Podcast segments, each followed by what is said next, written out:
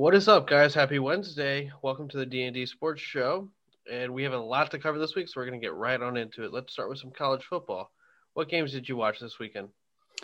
Uh, yeah. So this weekend was kind of a interesting weekend in terms of of games. There was a lot of a lot of uh top 25 um i guess you say upsets but in an early season you know they're really not always upsets um a lot of teams that you know i think were uh overrated kind of lost. Um i did get to catch uh catch the south carolina auburn game. Um auburn is about two fluky plays away from being 0 and 4 right now. Um in my t- in my opinion that's one of the uh, overrated teams this year. Um the week that I don't talk about the North Carolina, this North Carolina team, they they finally get their first loss uh, to Florida State in kind of an upset, and Notre Dame squeaks by again. Um, I'm telling you, Notre Dame is always a sketchy team, and now they're in the ACC, so it's setting up a really intriguing matchup against Clemson. Uh, they can't make it in the ind- on the uh, the independent card this year. Yeah, we're gonna.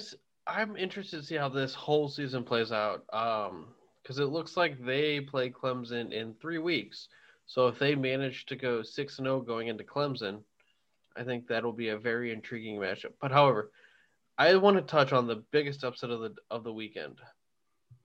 That Kentucky team taking it to that Tennessee Volunteers team that is ranked 18th. What do you think about that game? Yeah, and I think I mean, it's no it's no walk in the park what they what they did week one and week two. But if you look at they beat South, the South Carolina team, who's you know obviously maybe not be the uh, the the best te- the best team, but I mean they've held their own. I mean they put up 24 against Florida. I mean this South Carolina team is no joke. Um, they're definitely a tough team. You know, beating them only by four, and then you have um, you have them beating um, Mizzou, who obviously Mizzou's been fluky this season. And then, you know, so they really have yet to have that that game that really set them over the top that, you know, proved them to be ranked. And all these SEC teams are ranked because of the other divisions not playing. Um you, you know, it's it's weird to you know to say that, but I mean it's true because – some of these teams, I mean, like I said, they they haven't really beat a team that's worth them being ranked, um, sitting there at even at two and one. Um, so it'll be interesting. I mean, they had a tough game against Bama this week. Uh, it's not going to be a pretty one. We'll review that more on Friday, but I I definitely will be the first one to announce that I was wrong about Tennessee being back in any sort of way because if the Tennessee team that showed up these past two weeks shows up against Bama, it might be like the Clemson game, seventy-three to seven. Yeah, and touching on what you said about a lot of these teams being ranked who usually aren't ranked, I mean, it's just for the lack of teams that are playing currently, and we'll see next weekend when the Big Ten actually starts their play. We see them kind of move into the ranks, and we'll see teams kind of phase out that probably usually aren't there. So I think it, next weekend is the big tell. Uh, next weekend is the big weekend that we decide who actually deserves their ranking and earns their schedule so far. but I do want to touch on this SMU team. I know they haven't played. They've been playing very well. Their opponents have been, you know, I don't want to say lackluster, but they're kind of mediocre, middle of the pack. So, how far do you think this SMU team goes before they get a loss?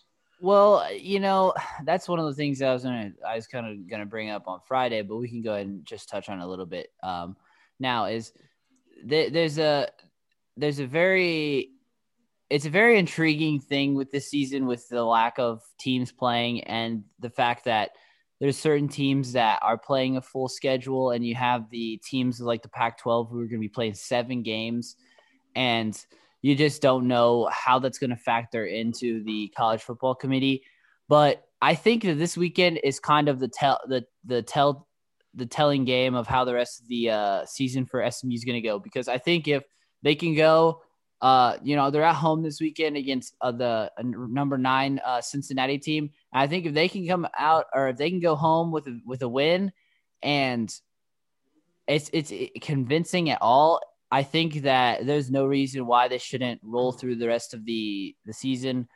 Um, looking at the schedule, uh, Navy at home, Temple away. That Tulsa game is kind of intriguing because Tulsa's been playing their opponents pretty tough.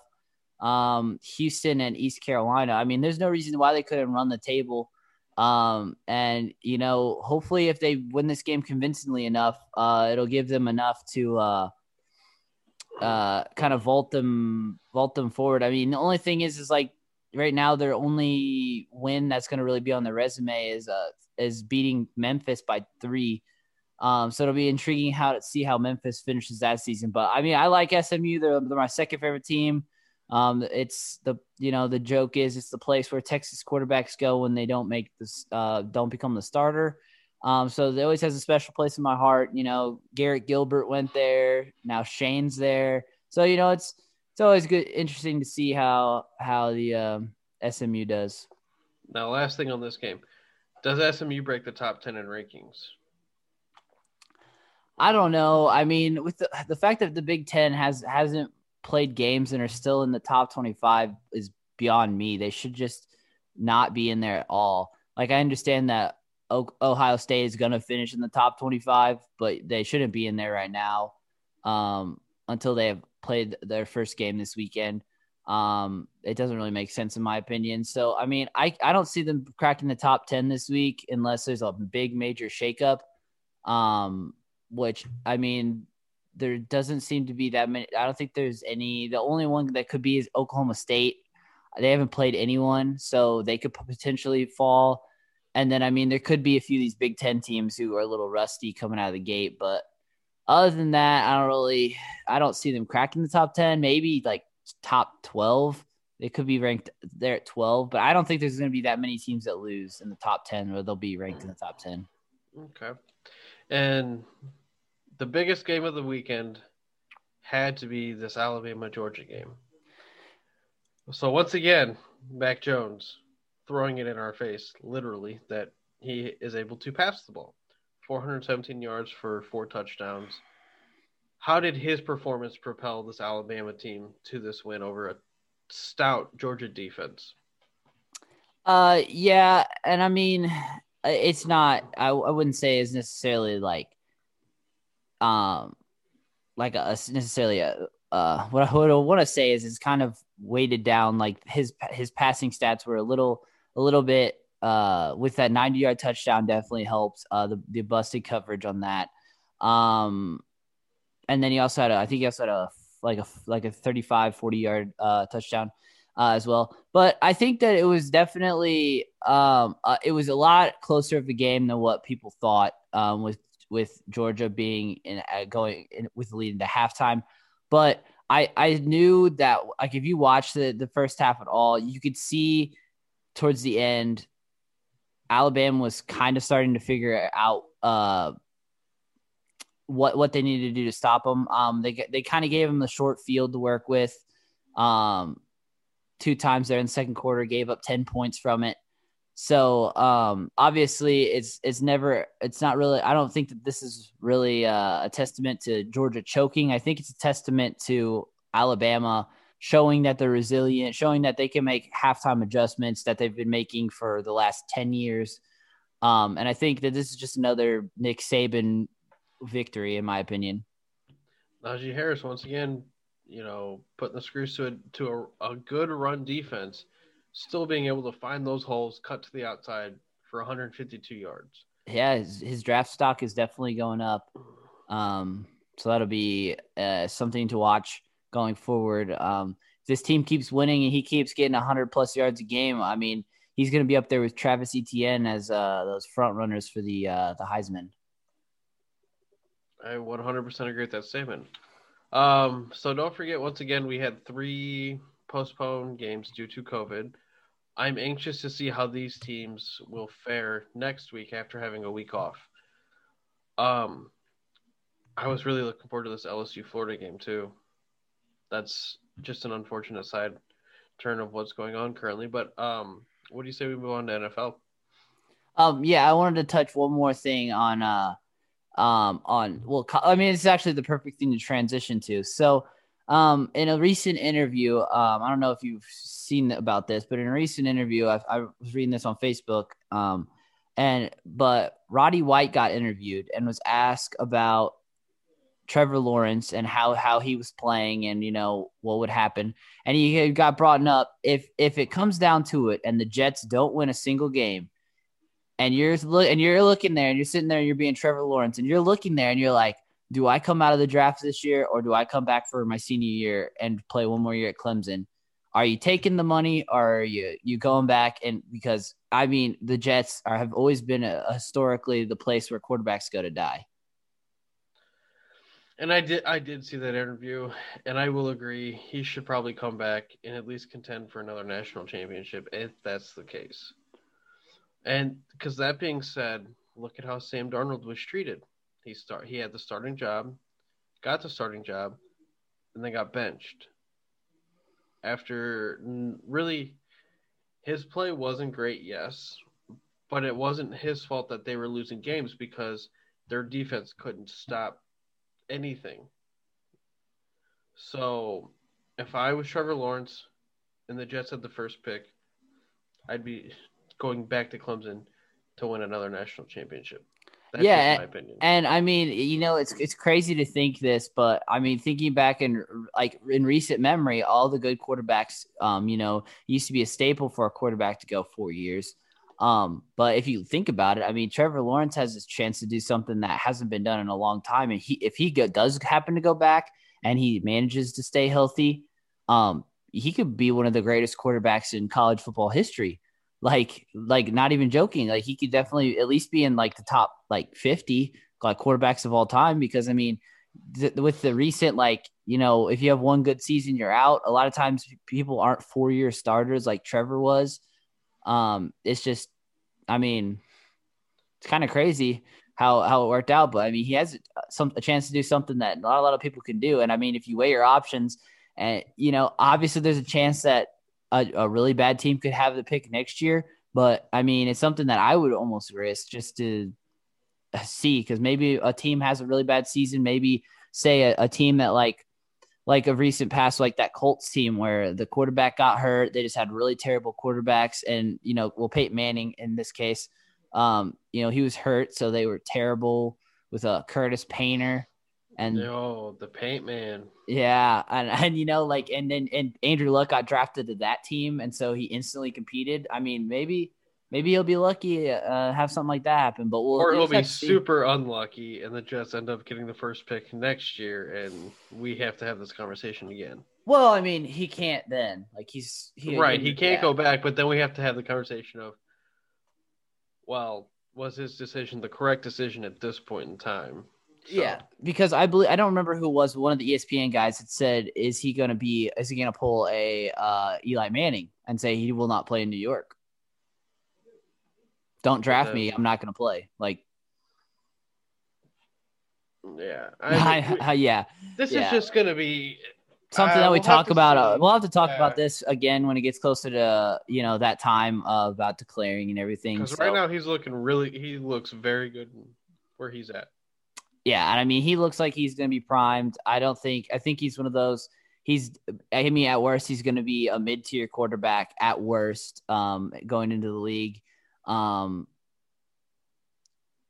I mean, it's going to take him a little bit, but we saw we saw what happened with like so far with like Joe Burrow in his career early. He's you know him being relied on to be the guy is definitely not something that you want to be for your young career. Um, and like that just brings up what we talked about a few episodes ago, where we talked about the you know if you can groom your quarterback for a little bit, uh, you're you're going to be in good shape. You know, you got the Josh Allen, you got Patrick Mahomes who sat behind Alex Smith.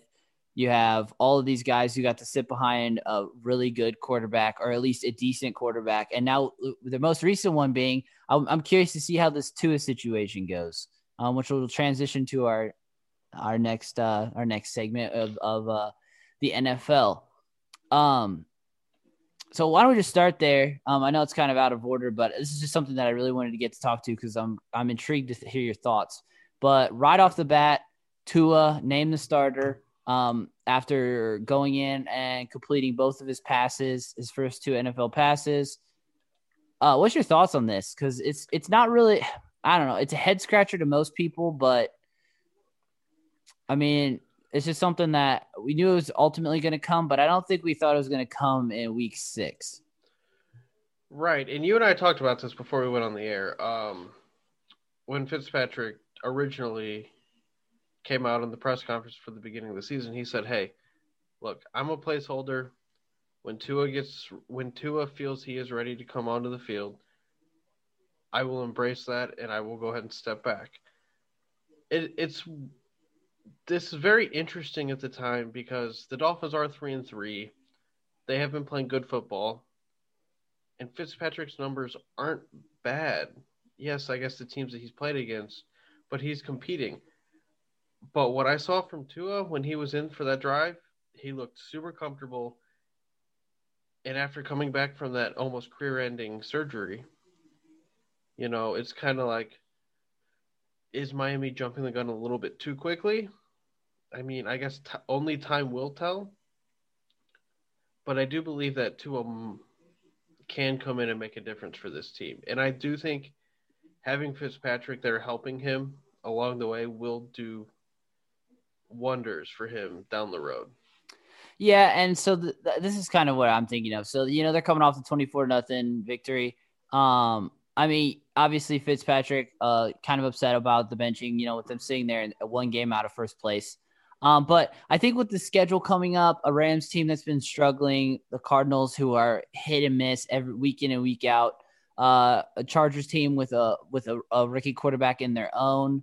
Um, then the Broncos and Jets and Bengals. I think if you if it wasn't this week, it'd be next week because I think with this upcoming schedule, you have uh, basically five six games where you can test him out, and if he's if he's looking like he's struggling or not ready for the for the spotlight, then you can put Fitzpatrick back in and prepare for those last four weeks where they have Chiefs, Patriots, Raiders, and uh, Bills. Um, because I think he'll have a short leash because they are still within striking distance of the playoffs. Um, so I think, you know, give him two weeks maybe to just see, even maybe one week if he goes in the first half and just is a stinker and they're still in the game because of that defense.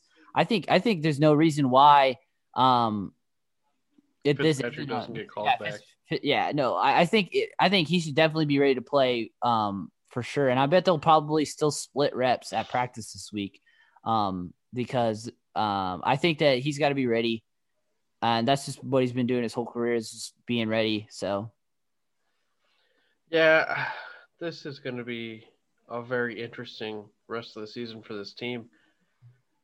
I do think that maybe the, they should have played the season close to the vest with Fitz, with Fitzpatrick and kind of let him play this whole season, and then kind of groom Tua and kind of yes, I agree that maybe in garbage time let him play, but kind of not throw him into the fire just yet because I don't know if he's 100% ready. I mean, just think two years ago, we never thought he was going to play again. So I think this is a really defining moment for this career. And if it's a really bad call by the Dolphins, I think this will damage to Tua's career for the rest. Like extremely bad. Yeah, it's one of those things where it's like you're just gonna we're just gonna have to wait and see how it works out. Um, so let's just let's just start over. We'll start um, or we'll, we'll just keep moving on to the next game. Um, the stink in the Stinker Bowl. Um, this past weekend we had uh, Giants getting their first win over Washington, which now leaves the Jets in sole possession of the Ophir Award. Um, Washington, I mean, the, in a division this close, what are your thoughts on that Ron Rivera decision to go for two at the end, uh, end of regulation? I mean, desperation, if that's really what we want to call it. This neither one of these teams looked really good. I think um, this Giants defense just looked better than the Washington offense. However, this decision to go for two really, you know, it changed the momentum of the game at that point. It was kind of like, oh, we're so desperate, let's go for two, try to get the win instead of going for the tie. And it was just, I mean, they were beating them in yards. They, I mean, their their offense obviously was like putting up major points, but I mean, they were they were beating them in uh in terms of in terms of that. But I'm just it just doesn't really make sense to me in a division where if they would have won that game or even taken it to overtime and got a tie, they would be tied for second place. Um, it's just it just doesn't make sense to me at all. But I'm sure I'm sure you know Ron Rivera is just trying to make some plays happen. You know, especially with his really young team. So I mean, it's one of those things where it's like you got to look at the bigger picture you know, obviously, if he gets it, we're not really talking about it. We're talking about the gutsy call that it was, and you know. right, right, right. But I also uh, want to say, where did Devonta Freeman go? You know, I was, I was, I was always giving him credit, and I think he was one of those sleeper picks that I've always been picking week in and week out. But yeah, he's. this should have been a defense he tore up. I mean, yeah, I mean, he only managed 61 yards, and you know, it's one of those underwhelming performances. You know, I mean, it's it's tough to run behind that offensive line. Uh, who's, I mean, even with if you add up all the rushing the rushing guys, I mean, they only have 527 yards on the season. So it's one of those things where it's like it's it's that doesn't all fall on Devonta Freeman, but he definitely needs to figure it out before this uh season gets uh, to be you know, too late down the line. I mean, he's playing for another contract. Right, and he's got a short week this week. Um, yeah, with that, with them coming. Yeah, we'll talk about that after we finish up this weekend. Um, but we do have another matchup, or well, not a matchup, but we do have another team from the NFC least um that that played this week that honestly kind of surprised some people. I know that they they put up some points in you know towards the end when the Ravens stepped off the gas. Um so uh, what do you think about this Eagles performance? You know, showing that it wasn't, you know, they're they're trying to gut out a performance. I mean, early on, Carson Wentz did not look good. Um, through the first three quarters, he was kind of lackluster. This Ravens defense kind of had their way with him, but that I don't know what it is this year about fourth quarters, but apparently quarterbacks turn it on. I mean, we've seen it multiple games where quarterbacks just go, "Holy crap! I actually have to play now." and they start playing to their normal level. And we saw that this week with Carson Wentz. Um, now that whole gutsy we're we're talking about gutsy calls this week. That two point conversion play that they had was a terrible. I know they had to go for, it, but why did they call that play? A QB keeper right there. That was not the right call. I think you should have at least tried another pass up the middle because that Ravens defense had that little gap right there. But overall, this is an upside. Now the downside to this is no Miles Sanders for Thursday, and no Zach Ertz as well. Yeah, and I think I, I mean obviously this loss doesn't completely fall back onto it, but if you think about it, um, them w- with the decision in the third quarter to go for two, um, in a weird situation where it was it was 17 i mean it, at the time it was 17 nothing so even if you get that eight you're still i mean you're down nine. So it's just a weird situation to go for two. If you kick it there then you only have to kick it at the end of the game it's just one of those decisions where it's like it doesn't make sense um but you know at the end of the day you know that's why we're we're sitting here we're not in the nfl so uh, we're just analyzing things. yeah, exactly. And like it just it just doesn't make a whole lot of sense in my opinion though with, with the score the way it was. Um, but another another decent day. Uh, Lamar Jackson is definitely not putting up MVP numbers this year. His the offense in Baltimore is slowing down. I mean, even though they put up 30 points, um, a lot of that defense contention as well. I, I, mean, yeah, if you look at it, they had uh, the ball, they had to drive the ball 47 yards, 28 yards, 35 yards, 38 yards, two yards. Um, I mean, the one drive of 50 plus was uh, to end the first quarter, and that was all Lamar Jackson on the 37 yard run. And basically, he took it like that was half the drive for him. So it wasn't, I mean, they didn't have to drive the ball. Um, this team uh this team is I mean they're they're definitely good, but I I, I like the Steelers um a little bit more. I know that this, the people are going to say the Steelers haven't really played much, but I mean they just whooped the Browns and people were saying the Browns were back. which that kind of uh, leads us into that game. Well, Baker Baker is Baker the guy in uh, in Cleveland. I don't believe so. Um, when I say this, I, I like Baker in Oklahoma. He is not transitioning well to the NFL. He is way too streaky and too inconsistent to be a starting quarterback in the NFL. I say this as Ben Roethlisberger throws, you know, 14 for 22 and 162 yards, but he didn't have to do much due to that defense destroying this Browns offensive line and just this offense. Um, and I think if anybody was smart, this whole this whole offense would leave Cleveland. That includes Jarvis Landry, Odell Beckham, Nick Chubb, Kareem Hunt. All of them should probably get out of Cleveland soon because this team is not making the playoffs. Yeah, it's one of those things where it's like they should take advantage of starting to build up. Um, I think, man, it's it's. Ah, I just I can't I can't even begin to talk about it. But you know, I'm I'm a Texas fan, so you know, even at Oklahoma, uh, he couldn't win the big game. Um, Oklahoma's never really been able to win the big game. Um, and, but I mean, I just like to look at this for just a second because I think that this is kind of one of those uh, things that needs to be said. But if you look at the top 10 quarterbacks in Big 12 history, all right, I'm talking to all of you NFL GMs out there who are looking at going into this next season, like, oh, you know what? You know, it looks like there's there's some potentially a quarterback I could take here. Well, let me just elaborate on you. So the top 10 quarterbacks of the BCS era are Vince Young, at number one. Where, what what did he do? What did he do in the NFL? Uh, you know, obviously injuries kind of plagued his career. He did go out. I think he won Rookie of the Year uh, with Tennessee, but after that, I mean, injuries plagued him. Done. RG three. I mean, he's still with the Ravens. You know, he's a very electric player. Don't get me wrong, but injuries, Dunsky. Sam Bradford, injuries. Got paid a lot of money. Congratulations. Colt McCoy, career backup. Um, kind of got given his chance with the Browns, unfortunately. Nothing. Josh Heupel from Oklahoma.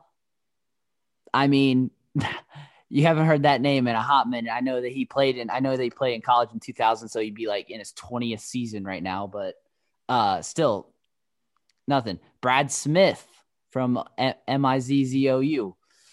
Um, Brandon that's, Weeden, you know, the guy who got drafted. That's uh, a Dallas. That's a Dallas name. Yeah, that is the old. uh Well, let's see. He was drafted the same year Manziel was, right? Yep. Uh, Eric Manziel. Eric Couch. Bro. There's a, there's a theme here, you know, of people who you know got drafted by really, really, really, really. They could all be on the back of a Browns jersey at this point in time. Well, that wasn't Eric. That was Tim, wasn't it? I know, but I'm just saying, if we're listing off these, it could be like that. Uh, one of those Brown jerseys that ha- that has a list of all the quarterbacks that they used over the like five years. Yeah, which actually included decently a, decent amount of these quarterbacks we're mentioning currently. Yeah, I mean he was a he's, he he he played for uh I mean he was I think he was drafted by the Rams, um and I think that he never really amounted to anything. Uh, Eric Couch anyway, but then and then you have Jason White, who uh was a really good quarterback at Oklahoma for a long time, and then Graham Harrell, the uh the man who groomed uh Patrick Mahomes. I mean, if you look at those top 10 quarterbacks and you uh, just amount their careers to what they've done in the NFL, I think if I'm a GM, and even last year, I just I, I was saying this when he got drafted. I mean, if you're sitting there, you're looking at, at a, a Big 12 quarterback, they just have historically not had a defense they've had to face. And that, that counts for like nine of their games, 10 of their games. It's just like, it's just something that you just got to kind of take a second glance at. And you're like, hmm Better not. Even if you continue on, on the list, you got fucking Chase Daniel, career backup. Let's see if there's any other names he that stick out. Land, Landry Landry Jones is out of the league, and he was about to be in the XFL. Cliff Hey, hey, Cliff Kingsbury, the coach for the uh, the coach for the uh, Cardinals.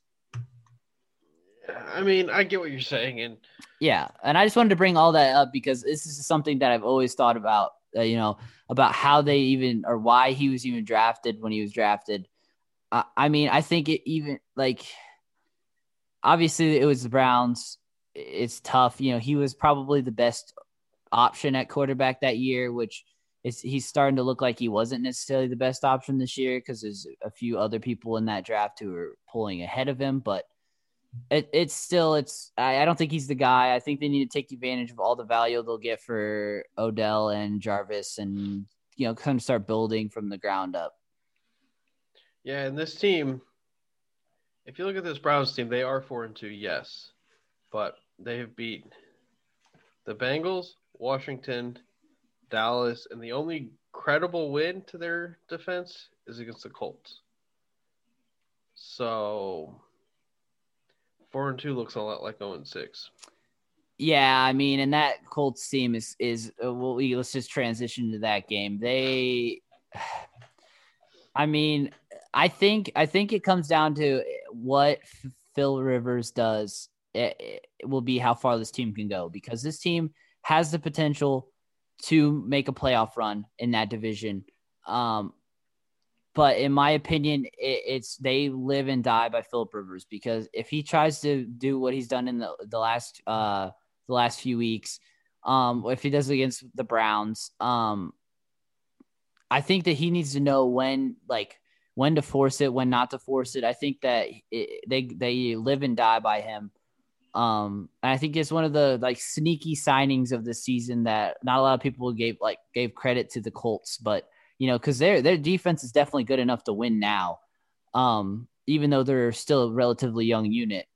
So it'll be interesting to see how they do that, you know, over the next over the next few uh few weeks. I do think they need to get help from their run game, and because Jonathan Taylor's not fully cutting it currently, and with Hines being out, I just I don't know. They need well, a, they need a more balanced attack. I think Jonathan Taylor, you know, obviously is he's still in his first year and he's waiting for that breakout game. But I mean, if you look at like even with Clyde uh, Edwards-Helaire, he finally had his breakout game this week against the Bills. Um, I think that you know coming, I, I think Hines is really like obviously him being out hurts, but I think he's more of a passing down back. Um, as he's in the top five in, in his team in pass and rece- receiving yards. Um, but I think that ultimately comes down to is just uh, he th- that defense is going to keep you in games. You just have to be smart with the ball. If they, you know, turnovers is a huge thing. Um, like Philip Rivers is sitting there with a seven touchdown, six interception stat line. That's not going to make you the playoffs. You're going to have to. That needs to be uh, in the next few weeks. That needs to be turned into like it needs to be 14, 15, and like seven. Um, if, if they want to have a chance to make the playoffs. He just got to be better with the ball. Um, they need to score. Uh, they need to be score more uh, early than um, they have been. Um, a, a, lot of their games they haven't necessarily scored a whole lot in the first quarter. So it'll be interesting to see them, you know, come out to a fast start this weekend. I mean, if there was a weekend to right to ship, it'd be this weekend, especially with the Ravens coming to town in two weeks. So they're gonna have to take care of business against the the Lions. Yeah, I, we'll just see how this all plays out. I mean, I I don't see them making the playoffs this year, especially behind a Tennessee team that's playing absolutely great right now. I mean, we'll transition into this game, I guess. Well, what do you think about Derrick Henry this weekend? Uh, I mean, Derrick Henry once again proving everyone wrong. Um, when in terms of you know fantasy running backs, um, just Alabama running backs in general. Um, I mean, it's it's one of those games where it's it's it's not surprising because we've seen him do it week in and week out. But I think just the production uh, kind of caught up this week um, with the hype. I, would say because there's a lot of hype, you know, with him stiff arming um, Josh Norman last week on a play that didn't even count. I'd like to mention for all the viewers out there. Um, didn't even count because there's a holding penalty. Um, but I think that he finally kind of lived up to the hype. Um, and I mean, that game was a lot closer than it probably should have been. Um, b- briefly, we can touch on this, but they really need to figure out uh, the offensive coordinator situation in, in Houston if they want to win games. Um, and they need to make a decision fast because what they're doing right now is ultimately going to uh, cost them in the long run. And it's one of those things where it's like, I mean, you got the lead with a minute 50 to go. Uh, like offensively, you should probably, I don't know, maybe maybe less time on the clock when they scored or something of that nature. There just has to be something different, different clock management. Um, and that defense also, I mean, they got torched on that last drive. Um, so it, it it's one of those things where they need to figure it out now um, because either this is a lost season or they're going to try to win some games. So it's just it's up to them what they want to do at this point. And I don't I don't see this being a salvageable season for Houston at this point um, after going one and five. But yes, there were a lot of questionable play calls at the end of this game. Um, and I think I agree with you. Maybe less time on the clock to give uh, Tennessee the ball back. However, they didn't really need much time when Derrick Henry had the ball running down the field. They just couldn't stop him. So, are we are we essentially saying there should have been no time on the clock to give that ball back to Tennessee to let them drive, uh, or should they have been able to play better coverage well, So I think that also also some of it comes back to I don't think I think obviously Romeo Crennel had had an idea, you know, with that late two point conversion.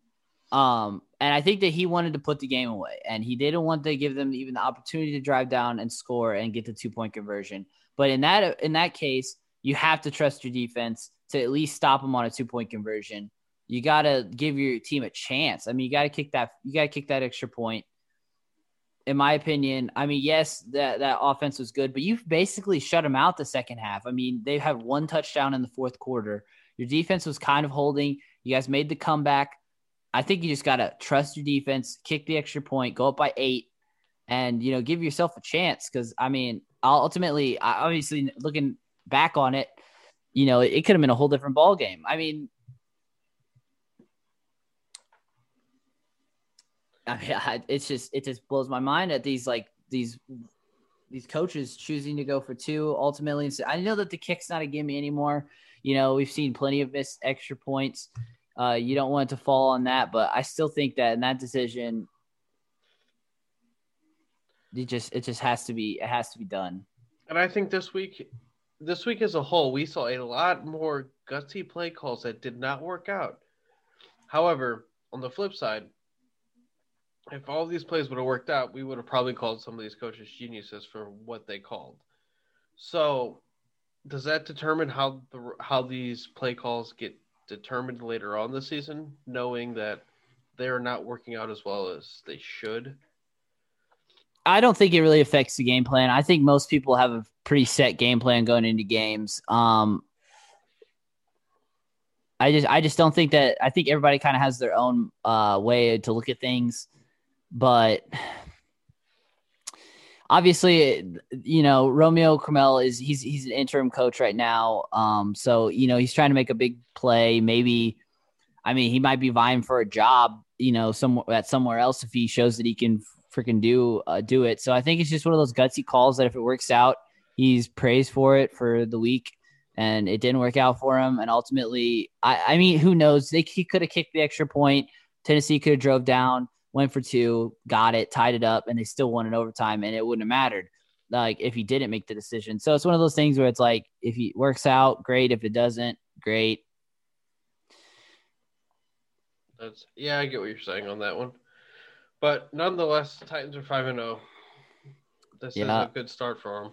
Yeah, it'll be interesting to see them play play another really good team this week, coming off of this kind of a reality check for this uh, for this defense. Um, and I think I think it'll be interesting to see if uh, if old Big Ben can take care of business this weekend in that makeup game. Um, but st- staying staying with that uh, similar theme, kind of a surprising performance and a, a letdown would be this Falcons Vikings game. Uh, a lot of people said that the Vikings were going to run away with this one. Um, no, like nobody picked the Falcons. I mean, the, obviously this Vikings team is bad. This Falcons team is bad, but this Falcons team has just been historically bad this year. I, I mean, good for them winning, but bad for them winning because I honestly think that if this team would have went over or you know wins two, one to two games at most, I was I could definitely see this team being an intriguing candidate to be in the Trevor Lawrence sweepstakes.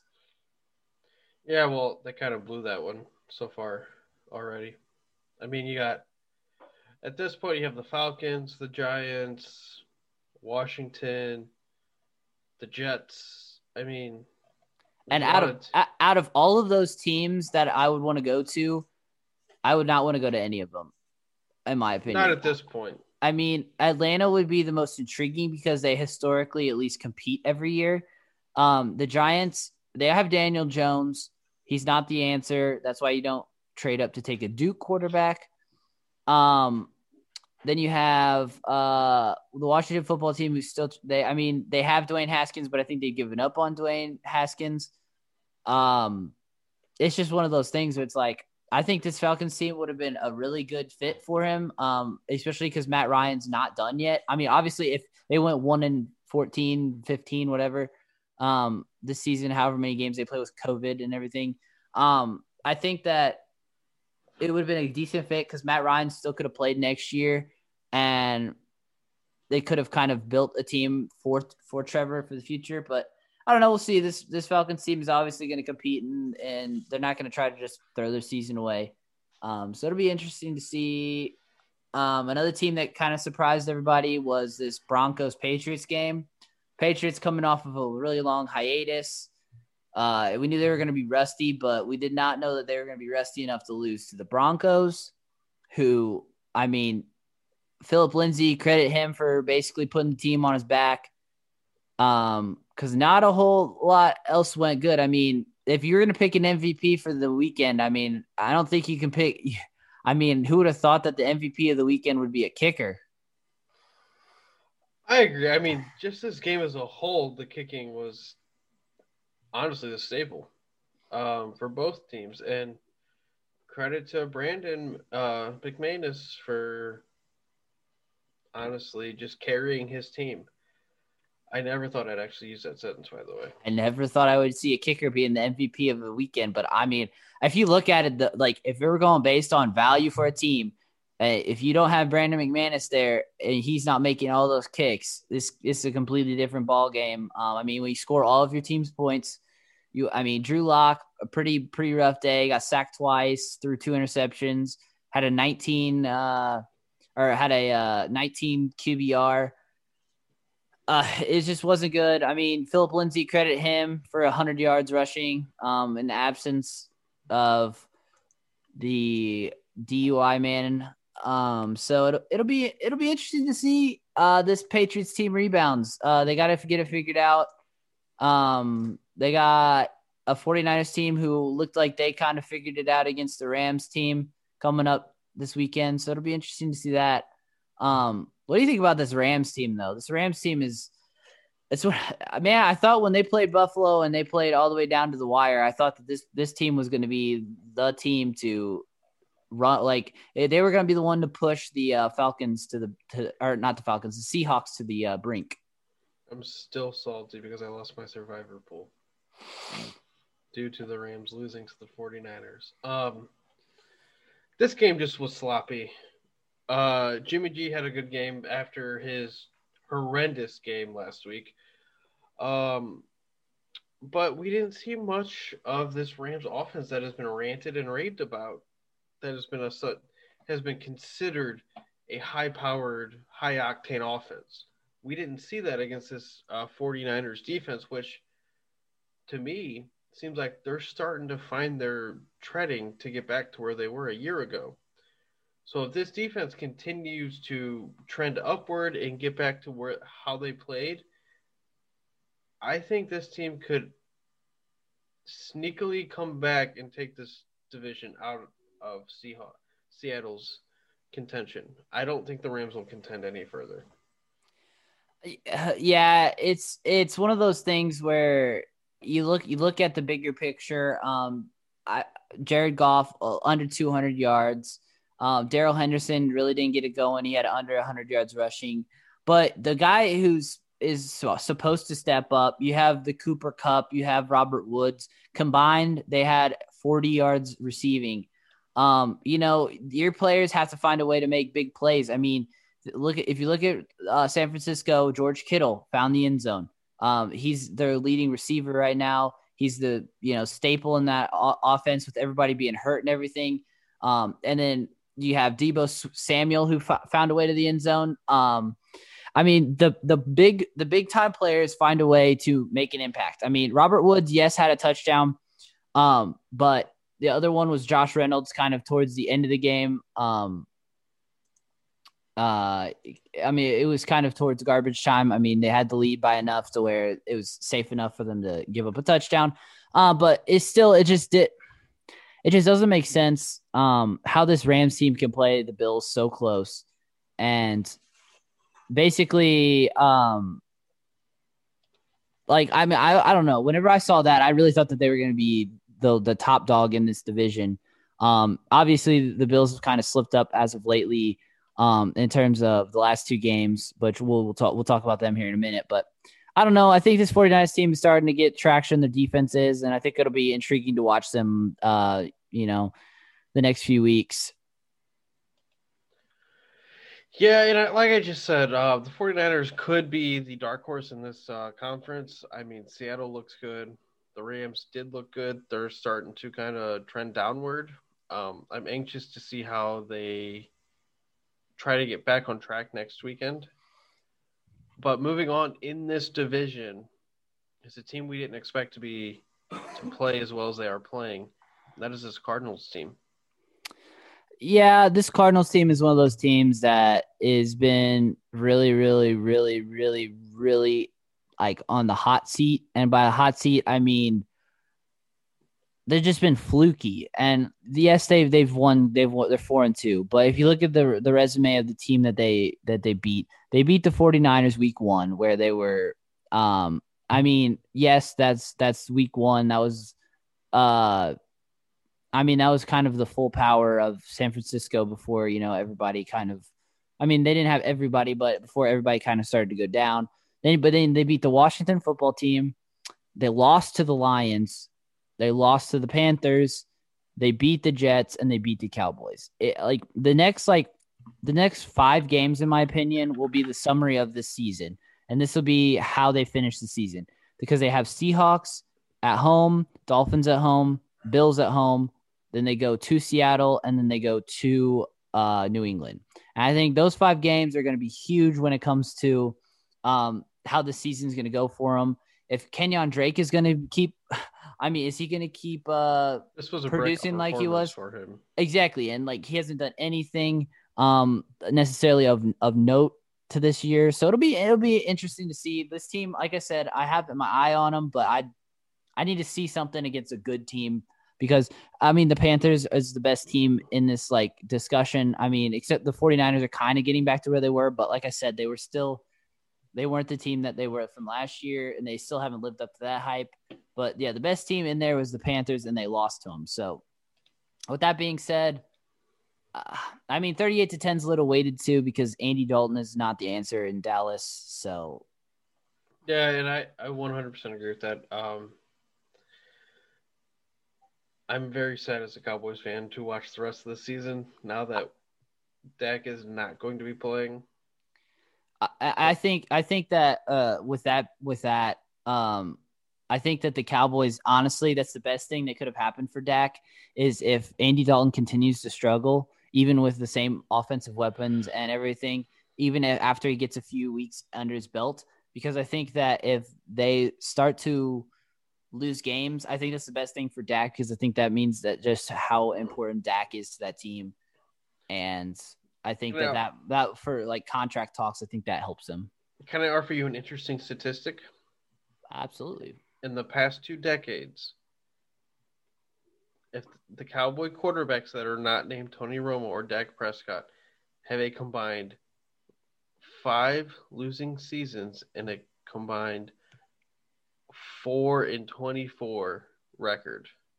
Well, I mean that's that's the thing though. That's uh that's like without Dak and Tony Romo. I mean, hell, that's like that's like the last like 15 years of your guys' franchise. franchise. Yeah, like it, it's, it's been a staple. Is like the quarterback has always been.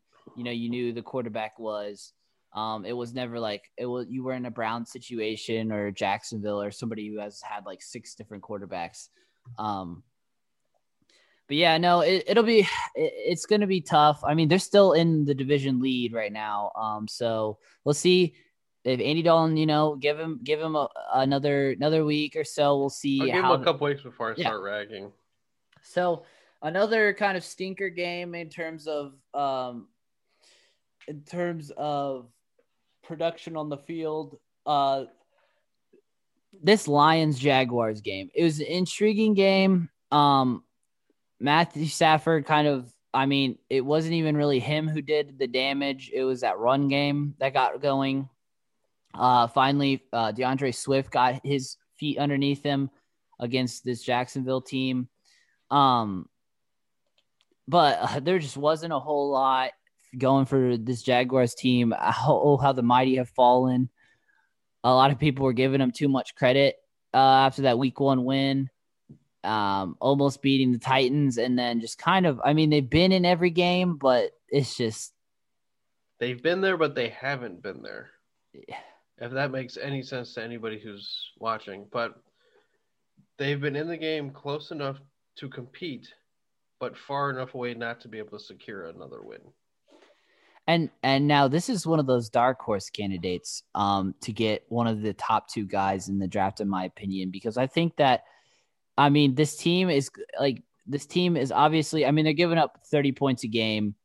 Um it's it's not it's not like their defense is really outstanding but i think this is one of those situations where if you can get Gardner Minshew to produce for another, you know, one to two years, if he can be the guy, if you draft a Justin Fields or Trevor Lawrence and have him sit behind you, this could be a dark horse candidate. You know, if this season continues to trend down, obviously they still have a lot of winnable games. They play the Vikings, they play the Colts again, they play this Chargers team this week, who uh, Justin Herbert is the guy, I do believe, but I think it's going to take him a little bit to get going um because he's still going to make those rookie mistakes this year. So i think that this they're still going to win. They're probably going to win three or four games um they'll be out of the trevor lawrence sweepstakes if he goes out this year but he'll be a dark horse to maybe get a justin fields or trey lance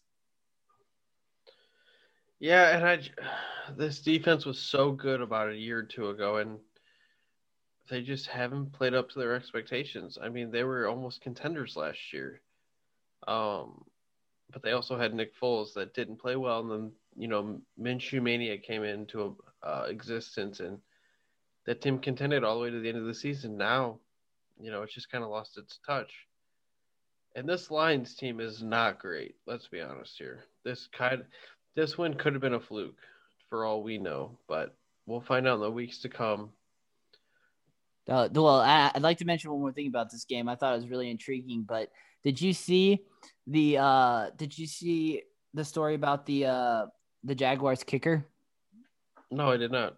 Yeah, so he's actually a career soc. He played soccer for his entire high school career, all the way through grade school and everything. And he got he went to Kentucky to play soccer, and then he transferred to Louisville and decided that he wanted to walk onto the football team. And he was a kickoff specialist. Never kicked a field goal all the way up through his collegiate career, and his first career field goal was a make for the Jacksonville Jaguars. And he was also a part of history because um, for the um, for the first the first time since they merged in 1970 they have had a different player make a extra point in five games in a row so they've had five different kickers make five uh, field goals or pats I did not know that actually. That's intriguing. yes jon brown um, jon brown is the guy who walked on uh, at Louisville and was only strictly on kickoffs, and he got a field goal opportunity. Um, he missed the second one, but hey, he made the first one, so that's that he made history. Um, all right, moving on to the next game. Um, I think we're gonna finish up the uh, early slate of games though, real quick. So let's uh, let's just jump into uh, Bears Panthers. Biggest surprise of the season, in my opinion. Bears sitting there five and one. Um, it's just it's kind of amazing what they've been doing, especially with the lack of quarterback play, in my opinion. Um, even with Nick Foles, um, I mean, he's doing enough to win games. That's something that Mitch Trubisky couldn't do. So obviously, Nick Foles, credit to you. Um, this Bears defense is though looking like uh looking like old Bears defense. Um, I think they they got everything clicking. Um, that off or that D that D line is definitely one of the best in the National Football League, and I think it'll be interesting to watch them as they uh, as they have to take on the more credible opponents in, in the next uh, you know three four weeks with the uh, Titans, Saints, Rams, Packers. You know, it's going to be interesting to see um, who comes out of this division from uh, a Chicago Green Bay standpoint. Right, and I and yes, this Bears defense is probably one of the best in the league. Let's be honest. Um, but this offense still needs to find their identity. You don't really see. I mean, David Montgomery has had games where he has run well, but he isn't a consistently good runner currently, and I think that is going to hurt this credibility going further into the season. And Allen Robinson, they don't have a good number two. So when Allen Robinson gets double and triple teamed like he has been currently, he has not been able to get open. So that leaves this offense to be very vulnerable to a fact that they cannot get a second receiver open to move that ball downfield. I think this defense is carrying this team currently. I mean, it, it's one of those things that it's going to have to catch up with the defense. Um, it's it's one of those things that uh, has been historically the Bears' mantra, though. I mean, if you look at it back, uh, back when they were really good in the '80s, um, I mean, Jim McMahon, loved the guy, but he was definitely not a Pro Bowl quarterback. Um, he was just uh, he did enough for to let his defense or you know to let his team win the games. You look at the teams that went to the Super Bowl. I mean, Kyle Orton and uh, Rex Grossman, between those two, whenever they were in charge of the team, I mean, they did enough to limit the damage. Neither of them was really an outstanding quarterback. It's just been historically, you just have to limit the damage because this defense is going to keep you in every game. Um, so it'll be interesting to see them against high powered offenses, you know, coming up, like I said, the Saints, you know, and then coming up, uh, you have the division uh, matchup in about three, four weeks with the uh, Packers. So it'll be interesting to see um, well, this but this team did handle business against the Buccaneers um, before the Buccaneers really got rolling, and after the Buccaneers got rolling, we saw what they are capable of doing in uh, the Sunday night matchup, which was, I mean, this was a rough game to watch. It was. I mean, it was it was a very intriguing matchup going into it. Everybody was really excited to see Rodgers, Brady, and oof, it was it was uh it was not a good one. Um you know, I just like to like say like historically the Packers have had a really good offensive line. They've been able to protect Aaron Rodgers, which is why he's been, you know, one of the better one of the better quarterbacks in the NFL for a long time because he doesn't get hit. Well, we going into this game, they have allowed four they allowed uh four sacks all season. They doubled that and more in this game, giving up five sacks. Um, it's just it just was all Tampa um, after the first quarter. I mean, the first quarter it looked like Green Bay was getting their footing, and then you know that that honestly, I'd like to credit that pick six for just kind of swinging the momentum. Yeah, and I mean this defense really, really dominated this whole game. Um, but I really want to talk about Ronald Jones this this week. This Packers defense has been notoriously good at stopping the run, but somehow Jones was able to capitalize on key mistakes or key holes that really we haven't seen this year from this defense. What makes this what made this game different from previously? I mean, because they were 4 and 0 coming into this game, and they had a very good run defense. And then all of a sudden, we just saw Ronald Jones bust out, like, had a breakout game against this stellar defense. Yeah, and I think it was well. There's two things that that uh, equate to this. I think that a lot a lot of people were kind of giving them a lot of credit. Um, but if you look at this, like historically, I mean, this this Packers team has just been outscoring their opponents. I mean, they gave up 34 points to the Vikings, um, 21 to the Lions, 30 to the Saints. I mean, don't get me wrong, the Saints and the uh, is a decent team, but the Vikings, Lions, and then uh, ultimately they beat the the Falcons uh, the prior week. So they've been giving up points. Um, they obviously that's the big big talk over the offseason was the fact they drafted uh, Jordan Love instead of drafting like a defensive lineman um, because they've given up the most yards before contact. Um, but honestly, most I think a lot of it had to do with the kind of the game plan going into the game. Um, there was a lot of focus on Aaron Jones um, not a lot of focus on Ronald Jones. You know, I think the Packers kind of went in not wanting Brady to beat them. Um, and I think, you know, Ronald Jones had, had, you know, a, a pretty decent day. Um, obviously he got the bulk of the carries and he didn't have any super flashy runs, but I mean, you know, he was efficient in the red zone like they need him to be, um, you know, with the two yard and one yard touchdown run.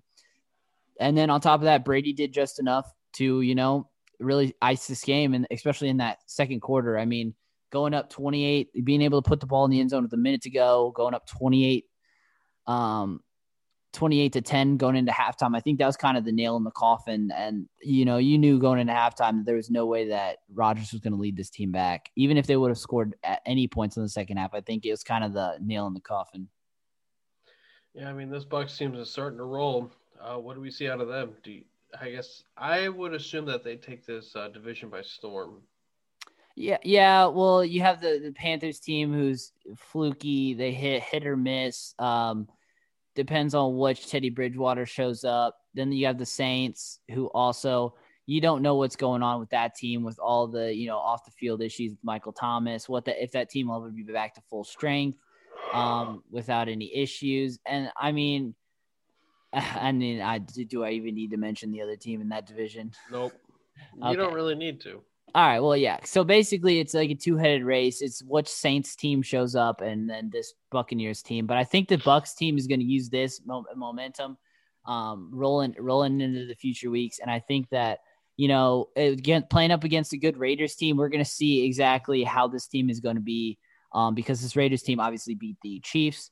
So it, it's going to be interesting to see it, how they do this week um, against a really good opponent.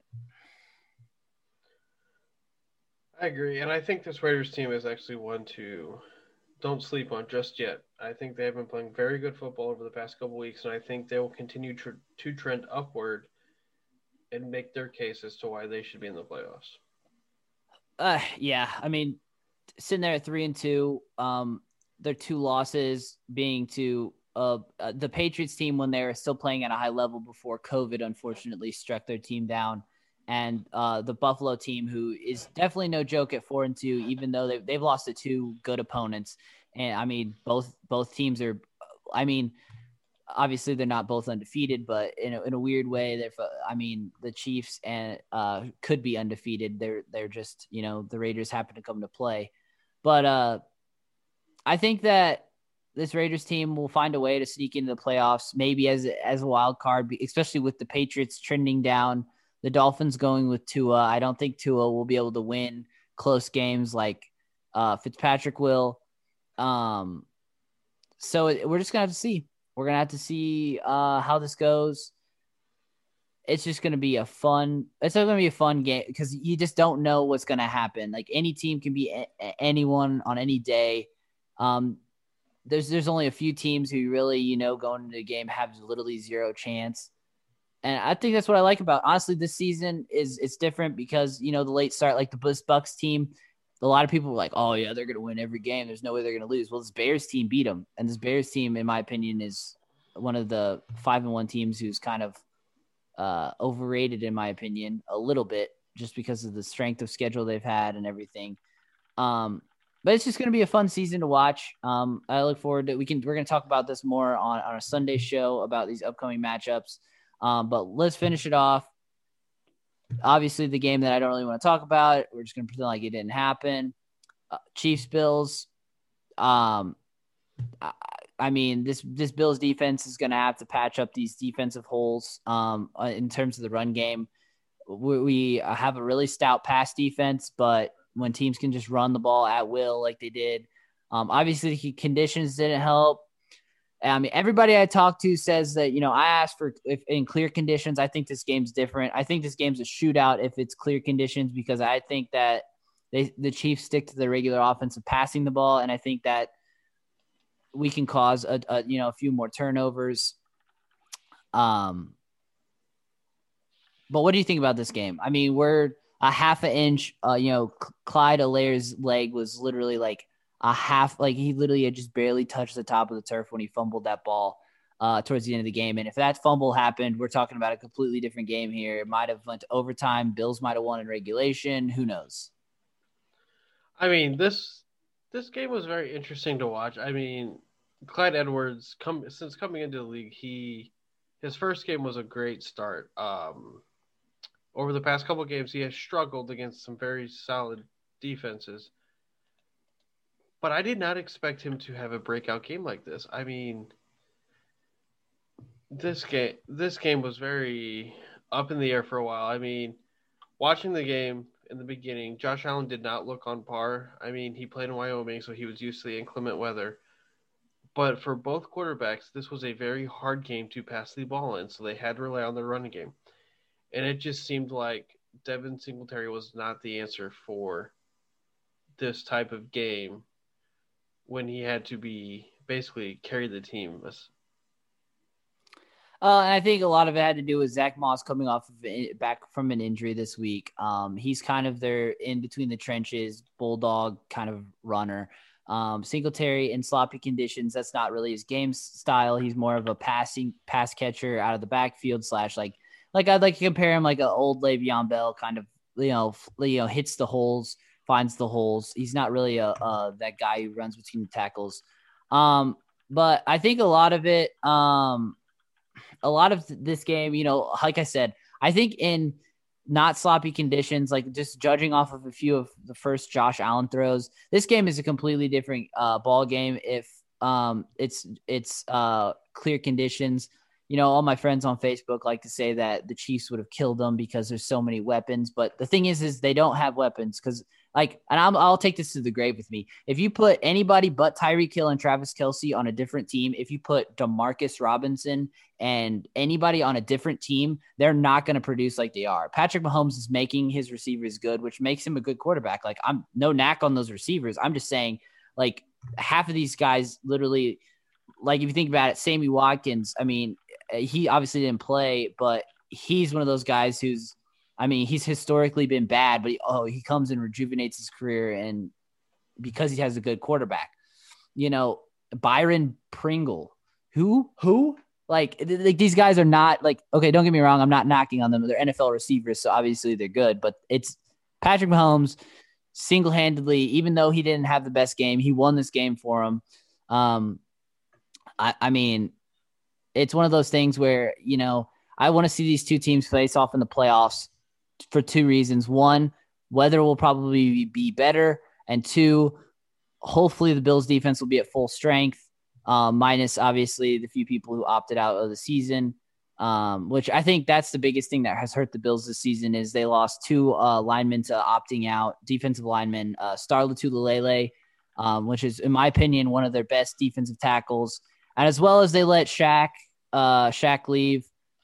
So it's one of those things where it's like they're gonna have to find a defensive presence. Um, the D line's gonna have to step up for the Bills. This Chiefs team, however, I think right now the, the main focus um, for them in terms of it is just making sure that they have a consistent line play because that was what cost them last week. Um, this week they did fairly well. I mean, Patrick Mahomes only got sacked one time, um, and they had holes for days against uh, Edwards-Helaire. So it's going to be important for them to keep that rolling. If they can keep that rolling in the next few weeks, um, I mean, they have two pretty easy cakewalk games to really get everything back on track, ready to roll before they start playing a couple of other good stout teams. So this, I mean, this Chiefs team, if I'm looking at the schedule ahead, there's no reason they shouldn't be 13 and three.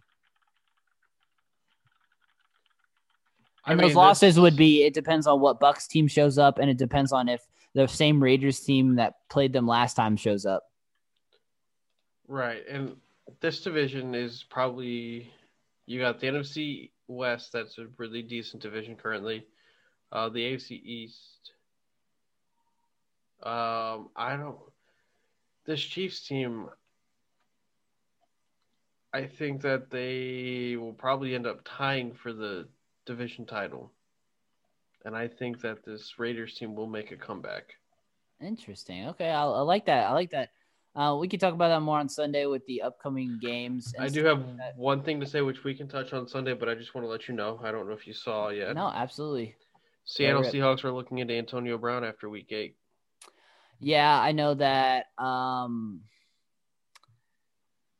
I know that it'll be interesting. Uh, you know, if anybody could take in uh take in that, it would be Russell Wilson. Um, I think that he's got the leadership qualities to maybe maybe make them maybe make him into you know a better person on and off the field. So we'll just have to see how that works. Um, it'll be interesting to see exactly what happens. Also, I'd like to state one thing about this. Uh, I'm going to go back to the Bills Chiefs game. Um, kind of a crazy thing that happened after the game is l- almost um I guess it would be almost like two weeks after giving him extension, the Bills have cut their offensive lineman Quinton Spain. Um kind of interesting because uh you know he they literally had just signed him uh to a three year contract uh this year. So one of those things where you don't you don't yeah, he he was a uh he was from uh the Titans. Um he was he was a uh, undrafted free agent with the Giants or the, the Giants, the Titans, and um yeah, and then he came over to the Bills. But yeah, he uh he signed an extension. He played all games for us last year, and then he just he literally didn't give up a sack last year, I think. And then you know it came down to it, he just wasn't performing anymore. So, uh, it just wasn't working out. We got rid of him. I don't know. It's one of those things. It's we'll have to see how that works out for the Bills. But you know, and also in that game, they sat two of their defensive linemen starters for lack of production. So it'll be interesting to see if they can bounce back, especially against the Jets this week. All right. Well, it's enough about baseball. I mean, yeah, I mean football. football. Let's go to baseball. Wow. Well, you see, I'm twisting my words already. It's it's early. It's okay. Um, so, what are your first impressions after this game one? Um, so kind of, kind of how I thought this game was going to go, in in terms of the Dodgers were going to come out firing. Um,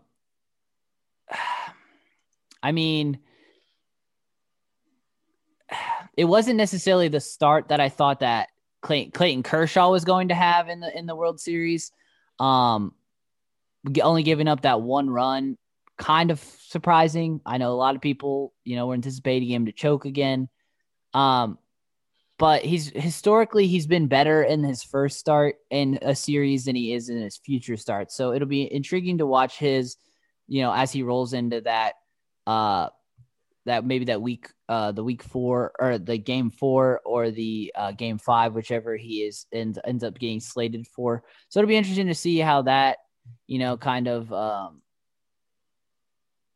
carries into that um i think the biggest takeaway though is uh tyler Glasnow kind of i mean having probably his worst start of of the postseason um, I think this team bounces back. I think it'll be it, it sets up an intriguing intriguing game too.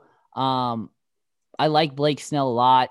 Um, I think that he's gonna take care of business against Gonsolin, but uh, this this this Dodgers offense is just very potent. So you're gonna have to uh, you know prevent prevent runs every time every chance you get. You know you can't You got to leave runners on base. Um, you can't really put people on against this Dodgers team because they just, I mean, one through nine can really hurt you. Yeah, and they're also very good at taking fouling off dirty pitches to get a good pitch for them. Um, and the person I really want to highlight that is Cody Bellinger. And I, as much as I do not like talking about the Dodgers, I really w- would like to people to watch his at bats. The way he is able to foul off pitches he doesn't like, to wait for a good pitch in his zone to where he can take the ball anywhere he wants it to. That is an excellent tradecraft to have as a baseball player is to take a one-two count, foul off two pitches, make it a three-two count where they give you a fastball, and you're able to put that in play. That is a very essential part of being a very good baseball player, and he does that extremely well. I do want to say a bright point to the Tampa Bay is that Kiermaier is off to a good start in this series. I think he is going to be one of their main focal points of this series that needs to stay hot in order to make this an actual series. Yeah, I mean, yeah, he went. I think he went uh two for three, and then he he did get the home run for uh, Tampa. And I think that the important thing to mention is that Cody Bellinger, you know, with all of all the stuff, you know, people were kind of criticizing him and everything um for not being able to come up in the clutch last season. Um, I think that it kind of just shows, you know, his his development as well. I mean, he was he had a uh, a shoulder injury, I think it was in the NLCS, and I think that you know he's kind of bounced back, came back, and produced in two really important games. So. I think with that being said, I think this is going to be a good series. I I think this first game, you know, I think it's just you know it showed experience wins um, early in the series. I think it's going to take a little bit for them to get going, but I think Blake Snell will find a way. Um, I think he'll find a way to bounce back. I got the Rays tonight, uh, five two. Okay, and I have the Rays tonight as well. I think this is going to be a game that swings momentum slightly, just for at least two or three games. I'm taking the Rays in seven. I do think this is going to go the whole seven games. And I think that this the the the, the interesting thing, you know, about how we were, we were talking uh, before the show about um, the the setup of the playoffs, and I think that this this game here is a chance to knock off any any bit of momentum that the Dodgers have going in. If the Rays can steal this game, I think really n- neither team will have. I think it'll almost set up a whole new series. Um, because it almost is a whole new series. Um, that those three games that are all played back to back to back, I think that's literally like another whole three game series. Um, it's like a mini series within the series. Um, so it's just going to be interesting to see if they can stop the Dodgers' momentum, um, stop all the offense going. And I think that falls on the left arm of uh, Blake Snell. And I think the most crucial part of this series is going to be the turnaround for starting pitchers. If we can, if Tyler Glasnow can start short uh, on short rest and pitch better than he pitched in Game One, I think that'll make a huge contribution as to where Kershaw comes back. And we've all seen Kershaw his second round, his second start of a series has always been exponentially worse than his first start. So I think if there was a game to lose, and I'm not saying that you should lose any game in a series, if there was a game to lose, this probably could have been the game that the Tampa Bay could have lost and still be okay. Yeah, and I'd just like to state teams that LeBron cheers for historically, um, when they go down early, um, circa uh, the last time that he won a uh, a championship, I would just like to say went down three one. Cubs came back and won that series, so you, they're never going to be out of it. Um, it's always going to be an interesting series, especially with LeBron cheering for the Dodgers now that he's an LA guy. Blasphemy yeah. Um, all right, so let's let's transition. Uh, we haven't really talked about it a whole lot because there hasn't been a whole lot to talk about since the finals got over with. But we do have a few big big headlines that we're just going to briefly touch. Um, a lot of uh, a lot of uh, scenery changes for a lot of big names in the NBA. Um, first, I'd like to start off with uh, the process. The process going with um kind of an interesting pick. Um, in my or, uh, an interesting decision in um, bringing in Doc Rivers. What what is what is your opinion on that? I think it's it's a wise decision at this point in um, their franchise history because Doc Rivers has been known to turn around franchises. The issue I'm going to run into is is he able to get to these players' level and help them elevate their game? Um, because a head coach has to I don't want to say inspire, that's a cheesy word, but has to reach these players to help them want to play better ball and help them get to an elite type level of play. And if he can't do that to this team, then I think this franchise is probably doomed for the next five years. Yeah, I think there's there's still they still have enough talent on that team to be in almost win now mode.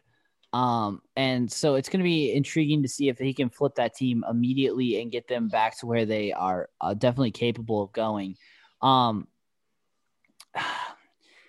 another another team that you know obviously the the replacement to uh Doc Rivers um not not coming back is is this Tyronn Lue uh going to the Clippers. Um it, I I'm really in, in, intrigued by this signing because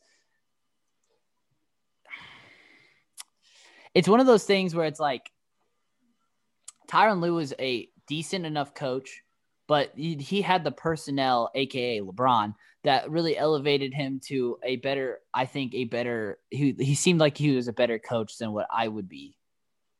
Like then then then then then I think people literally give him the credit for. Well, LeBron's a coach in it in himself as he plays the ball. So, but you also saw when LeBron was in Cleveland that Ty- Tyronn Lue kind of took a backseat approach and he cannot do that with this Clippers team. He has to, because he doesn't have that LeBron type person to help coach. And I think this will be a testament to his coaching ability. If he can make this team, you know, a deep end playoff contender, as because Doc Rivers did. Let's be honest here. That team was good. They just couldn't finish and that's what got them in trouble in the in uh, the playoffs. But I think it's going to take a. I don't think that this team goes back to the playoffs this year. I mean, I think with with the, all the the talent that they still have, um, you're gonna have. I they just have to click, and the thing about that is is you have three, uh, arguably three of the best perimeter defenders on in the league in this on the same team, and Kawhi Leonard, Paul George, and Patrick Beverley, and th- they just got exposed by Jamal Murray and and Luka. I mean, they they have to figure it out. Um, I think that Tyronn Lue is going to have to just break, like not necessarily break this team down, but I think they're going to need to get rid of a few of the aging pieces. You know, I don't think I don't think Lou Williams comes back um, or I think he he's to find a job elsewhere. Um, Montrezl Harrell, um, the the uh, the he was honestly competing for a six man of the year, um, and it kind of just fell off this year. Um, I mean, he fell off when it mattered in the postseason, so it'll be. I don't think he'll be coming back, especially with him being an unrestricted free agent. So it's just gonna be one of those things. Um, they're gonna have to compete uh, with a lot of teams now. Um, I mean, everybody's getting better. Uh, the Warriors are going to get healthy. I think everybody's kind of in win now mode, especially like these teams who have kind of older cores and, you know, they got those big contracts that are going to come up because, and they're going to want to see production. And we talked about uh, where Giannis is going to end up, and I think that's going to play a part into which teams will reach that next level of contendership. But I do want to talk about the SVG signing that we saw earlier today. Um, he is now going to be the head coach of the Pelicans in Zion. How do you do you think that's a good fit? So obviously, um, he has been kind of, uh, I guess, I don't know.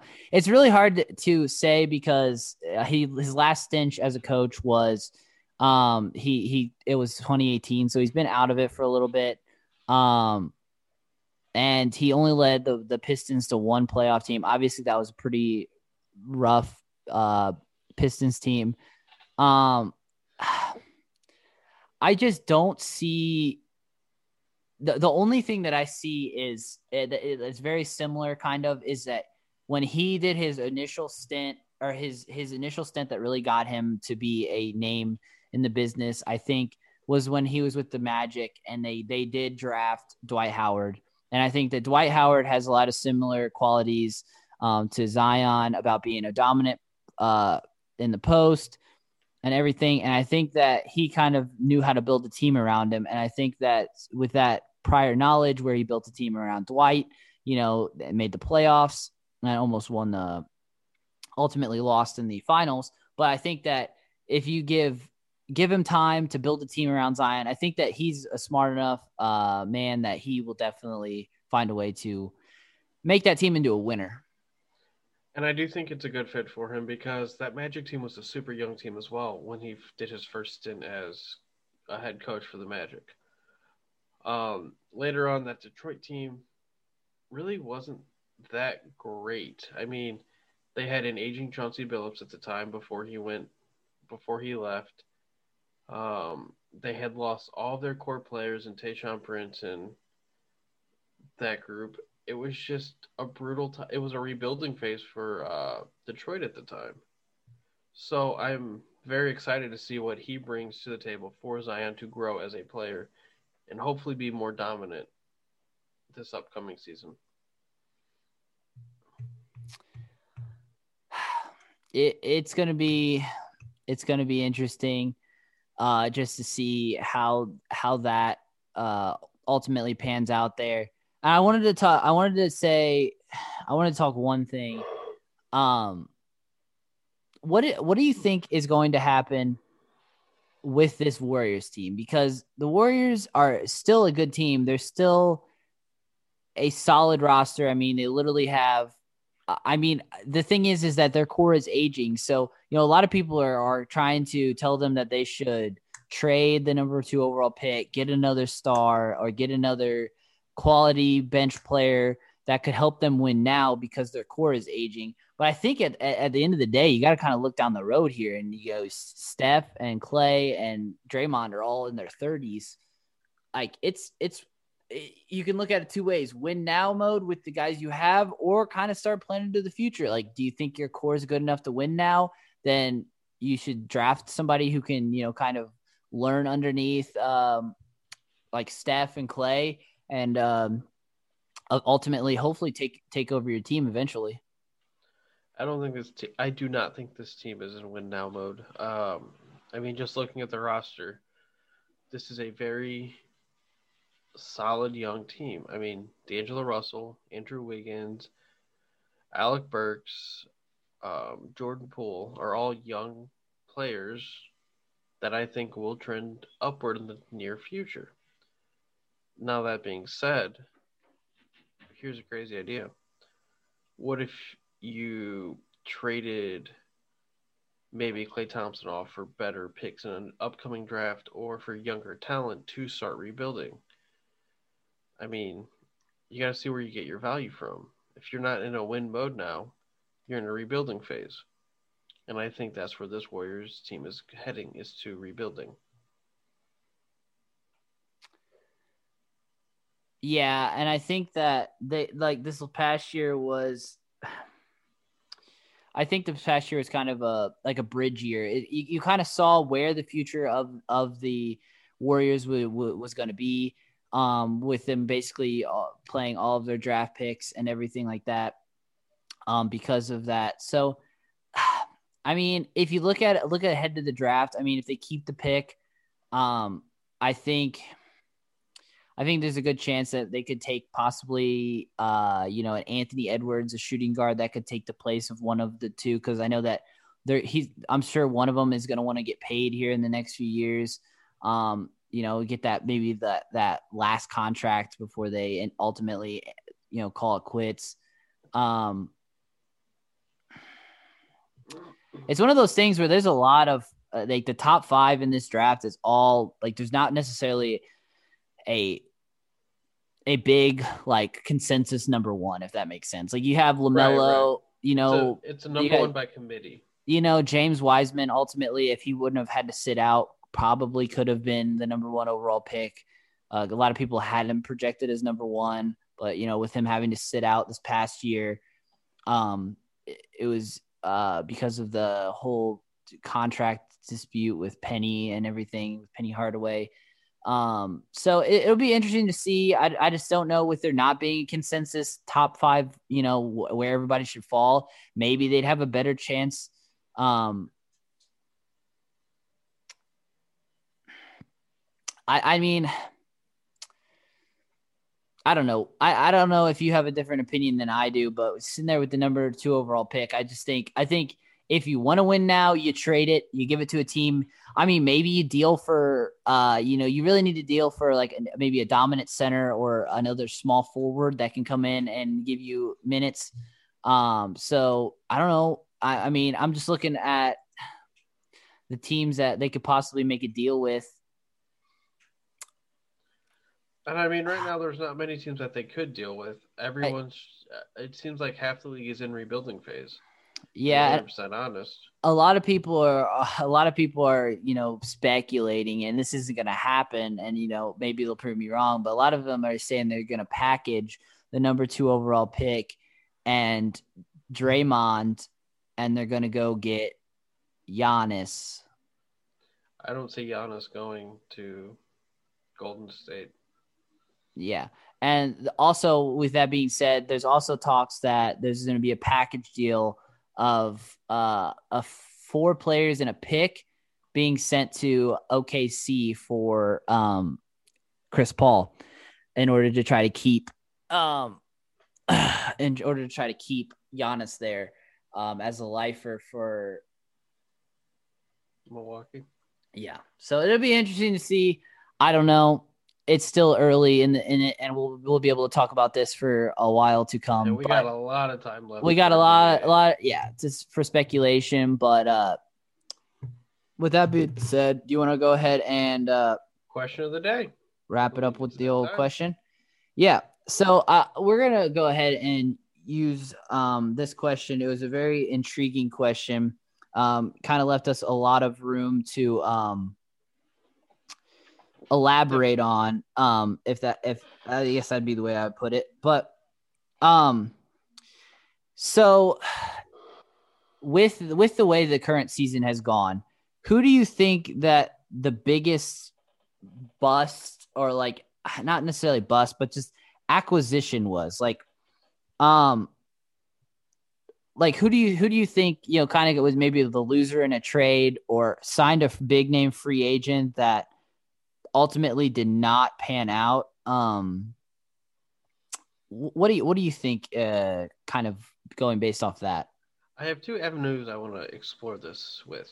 The first one is pretty obvious, would be the David Johnson and DeAndre Hopkins trade, where Houston got the very very bad end of a David Johnson that was off injury, that hasn't really lived up to the hype. Um, and through the this current season has not even scratched the surface of what he did back in Arizona when he had that very breakout season.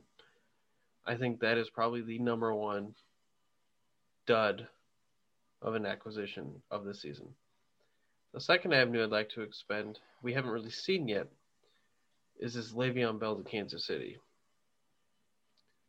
Because I don't know if Le'Veon Bell would be a good fit in this offense this offense has started clicking a lot better over the past couple weeks. And to throw Le'Veon Bell in there is not only going to deter Clyde Edwards Helaire from reaching his potential, but Le'Veon Bell is also getting older to where he isn't putting up the numbers that we expect him to be putting up season after season. So those are my two explanations for our question of the day. Okay. Um. So I'll I'll carry off what you said. I think that um that that David Johnson one is definitely a good one. I think that you're wrong about Kansas City and Le'Veon Bell, and I think the reason why is that Le'Veon Bell went to the Jets to get paid, and was on a terrible team and was basically told to just carry their offense. And I think that that it was is not the way that Le'Veon Bell plays. Because if you have big like like when he was successful in, with the Steelers, he had a quarterback in Big Ben. He had a number one and arguably number two receiver in Antonio Brown and Juju. And I think that with the with that being said, when he is the focal point of an offense, he's not going to be good. So now you're going to an offense that has Tyreek Hill, Travis Kelce. You have Clyde, who can be your first and second down back, and you can put him in in passing situations. Um, I mean, I think he's going to kind of do. I, I don't think he's going to be a cert, a necessarily be an every down back, and I think that's what's ultimately going to um, prolong. I feel like prolong his career and make him kind of relevant because I think that if he doesn't get you know a bunch of touches on a really bad team, he's going to be on a good team. I think that he completely flips the switch. So I'm I'm definitely not going to say that say that he's necessarily um, a bad acquisition. I mean, the rich get richer is what everybody's saying, but I'd like to say an acquisition that I think. I mean, it was it was good in theory, but I think that ultimately he's obviously he's been hurt with the the loss of um, Christian McCaffrey, but I do not think, and I might be the only one that thinks this, but I don't think that Teddy Bridgewater is the answer in for for Carolina. I like him. I think he can win some games. Uh, but sitting there at three and three, uh, losing to a Bears team that's offense is not necessarily the best. I understand it's a good defense. I mean, they've been putting up at least they've been putting up you know 15 plus points a game, but I just don't think that you know Teddy Bridgewater. I, I mean, he did really well on the Saints team that was really good with Drew Brees, and then when Drew Brees goes down and he takes over I mean, obviously he earned this spot, but I don't think that he is going to lead them to the playoffs, and I don't think he's the answer in Carolina. Yes, I do agree with that. I do believe that uh, Mr. Bridgewater is not the quarterback option for Carolina. Um, and we have seen it actually. It has become very apparent ever since they lost their number one uh, running back. However, I do think with the arrival of Mike Davis, who has been playing extremely well while Mr. McCaffrey has been out, and you have very good receivers in DJ Moore and Robbie Anderson. He has to be he has to play better. He's got to complete better pa- more passes. He's got to put up more yards. His efficiency is so bad currently that it's hurting what could be a good team. And that's why I agree. Yeah, and I think that obviously it, it, hurts them the fact. I mean, they've had four offensive linemen that have been added to the COVID list this thus this year. Um, so that doesn't help him necessarily. Obviously, they're not necessarily uh, you know starters. Um, but and, and Mike Davis being you know kind of gimped up with the ankle injury, you know Curtis Samuel with uh, bothered by the knee injury. I think that like injuries has definitely plagued this team. And maybe Teddy Bridgewater will prove me wrong the rest of the season. But right now, it's looking like I don't know. I mean, he's beat three teams, but the Cardinals are, like I said, the, the iffy team that like you know is not as good as what their their record shows. Uh, Falcons, they barely beat them, and they've been choking every game basically this year. Um, and then the Chargers, um, they beat with a rookie quarterback. So it's going to be one of those things where it's I mean, I hope he proves me wrong. The last time I said that somebody was a bum, you know, they went off for 400 yards the next week. So we'll just see. Um, we'll just see if how they do up against the uh, Saints this weekend. Yeah, well, that's just gonna have to be, you know, the dependent factor on how these teams play is when we see them against good teams. I mean, you could beat you can beat a Falcons team that is one and five, but can you beat you know, a team that has actually been playing well and carrying themselves. So we'll see. We'll be seeing that soon.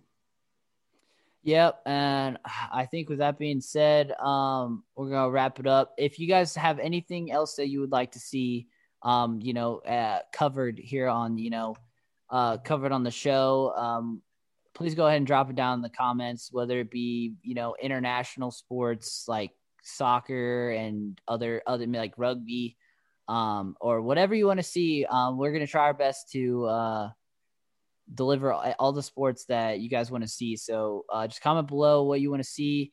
Um, and with that being said, I think we're just gonna wrap it up here. Unless you got anything else. No, I mean we'll see. We'll see everybody on Friday then. Yeah, absolutely. We'll see you on Friday for the college uh, preview, as well as talking about the baseball games uh, that will ultimately going on. But with that being said, um, we will catch you guys Friday, and I hope you guys have a wonderful Wednesday. Peace. Everybody take it easy.